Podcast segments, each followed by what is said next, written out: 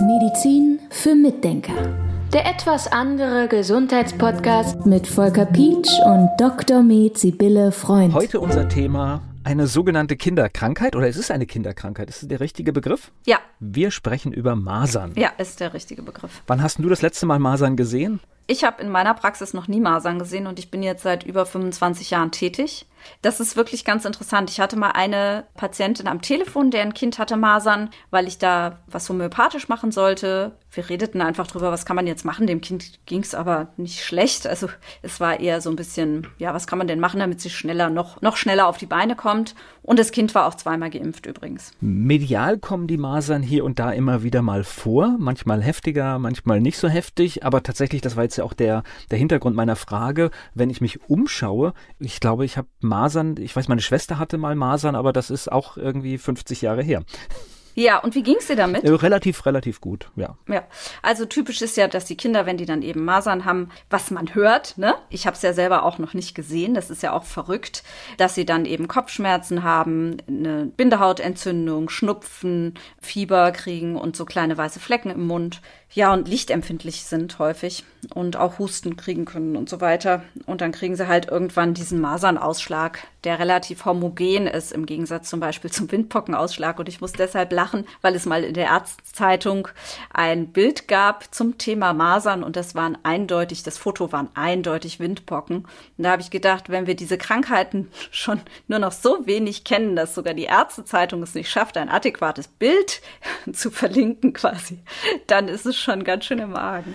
Also Masern, da zucken alle. Warum ist das eigentlich so? Also früher war es eine Kinderkrankheit und ich glaube, es wurde auch so behandelt, ne? Genau, das ist genau das Thema. Warum zucken da alle so? Ich würde sagen, weil sie keiner mehr kennt, ja. Ich habe extra vor glaube ich, 15 Jahren oder so ist es her, ich weiß es gar nicht genau, habe ich mal einen Kollegen angesprochen, der war Kinderarzt und der war damals schon 80. Und ich habe gesagt, so, und jetzt möchte ich mal von jemand wissen, der dauernd Masern gesehen hat in seiner Arbeitszeit, wie der das wahrgenommen hat und wie viele Fälle der hatte und wie viele Tote und wie schlimm das war. Und dann habe ich ihn gefragt, so wie war das denn bei Ihnen damals, als es die Masern häufig gab? Und dann hat er gesagt, ja, wir hatten extrem viel Masernfälle natürlich, permanent, aber wir hatten auch hin und wieder mal, gab es mal eine Meningitis, aber das ist komplett, also eine Gehirnhautentzündung, aber das ist komplett ausgeheilt. Wir hatten nie Tote, wir hatten nie irgendwelche problematischen Fälle. Also der hat ganz klar gesagt, das war überhaupt nichts Gruseliges, das war eine Kinderkrankheit und fertig aus.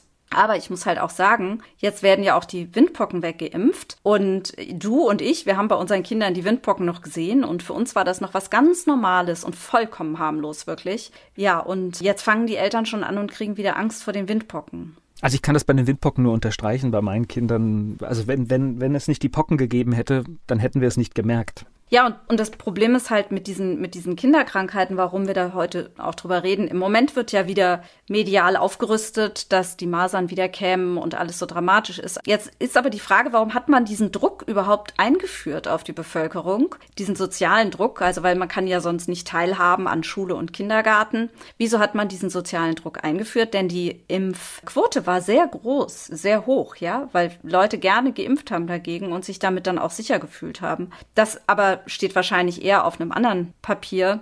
Dann reden wir jetzt lieber nochmal darüber, was das für epidemiologische Auswirkungen hat, diese Impfung. Das finde ich nämlich eine sehr interessante Frage, weil wir ja jetzt tatsächlich wieder eine Zunahme der Masernfälle haben. Und was passiert da eigentlich, werden die Kinder krank, die 5-, 6-Jährigen, in deren Altersbereich die Masernerkrankung fällt und müssen ins Krankenhaus. Was passiert da eigentlich? Aber nein, das sind, ich gebe die Antwort jetzt, es sind die Erwachsenen, die ins Krankenhaus müssen. Oder es sind die Säuglinge, die Masern kriegen, die sie eigentlich nicht hätten kriegen sollen. Und das ist so ein Problem, das wir haben durch die Impfung. Jetzt stehen wir mit diesem Problem da und müssen das irgendwie managen, denn durch die Impfung ist die Masernerkrankung aus diesem Alter, in dem sie eigentlich recht normal ist und auch grundsätzlich keine Probleme macht, außer man hat halt noch irgendwelche anderen grundsätzlichen Themen. Also man, das Kind hat eine Krebserkrankung oder es hat eine Immunschwäche oder was weiß ich.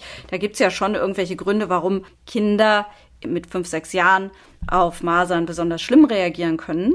Aber im Allgemeinen ist es, wie gesagt, eine Kinderkrankheit und die steht man durch und dann passiert nichts mehr. Aber im Alter außerhalb fünf, sechs Jahren eben, also wenn zum Beispiel der Impfschutz im Erwachsenenalter nachlässt, dann können die Erwachsenen Masern bekommen. Und dann wird's richtig gefährlich. Dann haben wir da ein großes Problem. Und das vergessen die Leute dann aber ganz gerne. Also die werden als Kinder geimpft, denken, ich bin ja geimpft gegen Masern, alles ist gut. Und dann sind die irgendwann auf einmal 60, 70 Jahre alt. Und dann gibt es immer wieder Durchbrüche übrigens, Impfdurchbrüche. Das heißt also, es gibt überall, egal wie hoch die Impfquote ist, es gibt immer wieder Impf Versager sozusagen, Impfdurchbrüche, so dass Leute Masern kriegen, obwohl sie geimpft sind. Und dann kann das Virus auch weitergegeben werden. Und dann können natürlich so alte Leute, die eben keine natürlichen Masern hatten, Masern bekommen und daran schwer erkranken. Genauso ist es auch mit den Säuglingen, weil die Mütter, die geimpft wurden, nicht so gute Antikörper bilden können, mit denen sie ihr Kind schützen können, die sie weitergeben können, die das Kind schützen vor Masern im ersten Lebensjahr sind die Säuglinge viel gefährdeter als von Müttern, die Masern hatten. Denn die können wirklich einen Schutz weitergeben, der das Kind im ersten Lebensjahr schützt vor Masern. Also das ist ganz verrückt, ja. Also höre mhm. ich daraus, es gibt einen Unterschied zwischen dem natürlich erworbenen Immunschutz und dem Impfschutz? Ja, definitiv. Und es gibt noch weitere Probleme. Wenn die Kinder zum Beispiel zu früh geimpft werden, also vor dem ersten Lebensjahr gegen Masern geimpft werden, dann kann es sein, dass sie Antikörper bilden, die nicht richtig funktional sind. Und das können die auch später nicht mehr verändern. Also die machen nicht den normalen, die normalen Impfantikörper, die man will, sondern die machen eine Variante, die dann nicht wirklich die Krankheit abhält. Das ist dann nochmal ein zusätzliches Problem. Die können dann so veränderte Masern bekommen. Also so, dass man die auch gar nicht mehr erkennt. Ja, die haben dann ein Krankheitsbild, meinetwegen nur Husten oder irgendwie so anderes Krankheitsbild und geben aber dann trotzdem die Masern weiter. Das merkt aber erstmal keiner, weil das Kind geimpft ist und dadurch einen veränderten Verlauf von den Masern hat. Es ist alles sehr komplex. Das heißt, wer eine Impfung gegen Masern hatte als Kind, sollte das im Erwachsenenalter auch immer im Blick haben und vielleicht auch mal nachschauen, habe ich noch den Immunschutz? Ja, in dem Fall würde ich das wirklich für wichtig halten, dass man da auf dem Laufen ist und weiß, habe ich einen Schutz oder habe ich keinen. Je älter man wird, umso eher müsste man das immer mal überprüfen. Holla die Waldfee. Es gibt übrigens noch ein anderes Thema, was sehr interessant ist in Bezug auf Masern, Impfungen und RSV-Viren. Die zwei kommen aus derselben Virusgruppe. Und wenn du als Mutter geimpft bist gegen Masern, und hattest sie nicht selbst, dann kriegst du halt Antikörper, wie gesagt, entweder du hast gar keine Antikörper, die du an dein Kind weitergibst, oder du hast veränderte Antikörper, die eben nicht so wirkungsvoll sind wie die normalen Antikörper, die du entwickelst, wenn du Masern hattest. Und diese Antikörper, die können eine Kreuzreaktion machen und können auch vor RSV schützen. Heißt im Umkehrschluss, wenn die Mutter geimpft ist, hat sie eventuell, also hat sie wahrscheinlich keinen guten Schutz für ihr Kind gegen Masern im ersten Jahr und darüber hinaus dann auch noch ein bisschen. Und sie hat aber auch keinen Schutz gegenüber RSV-Viren. Und darüber reden wir ja ganz oft in letzter Zeit. Das ist also auch eine Folge der Masernimpfungen. Medizin für Mitdenker. Der etwas andere Gesundheitspodcast mit Volker Pietsch und Dr. Med Sibylle Freund.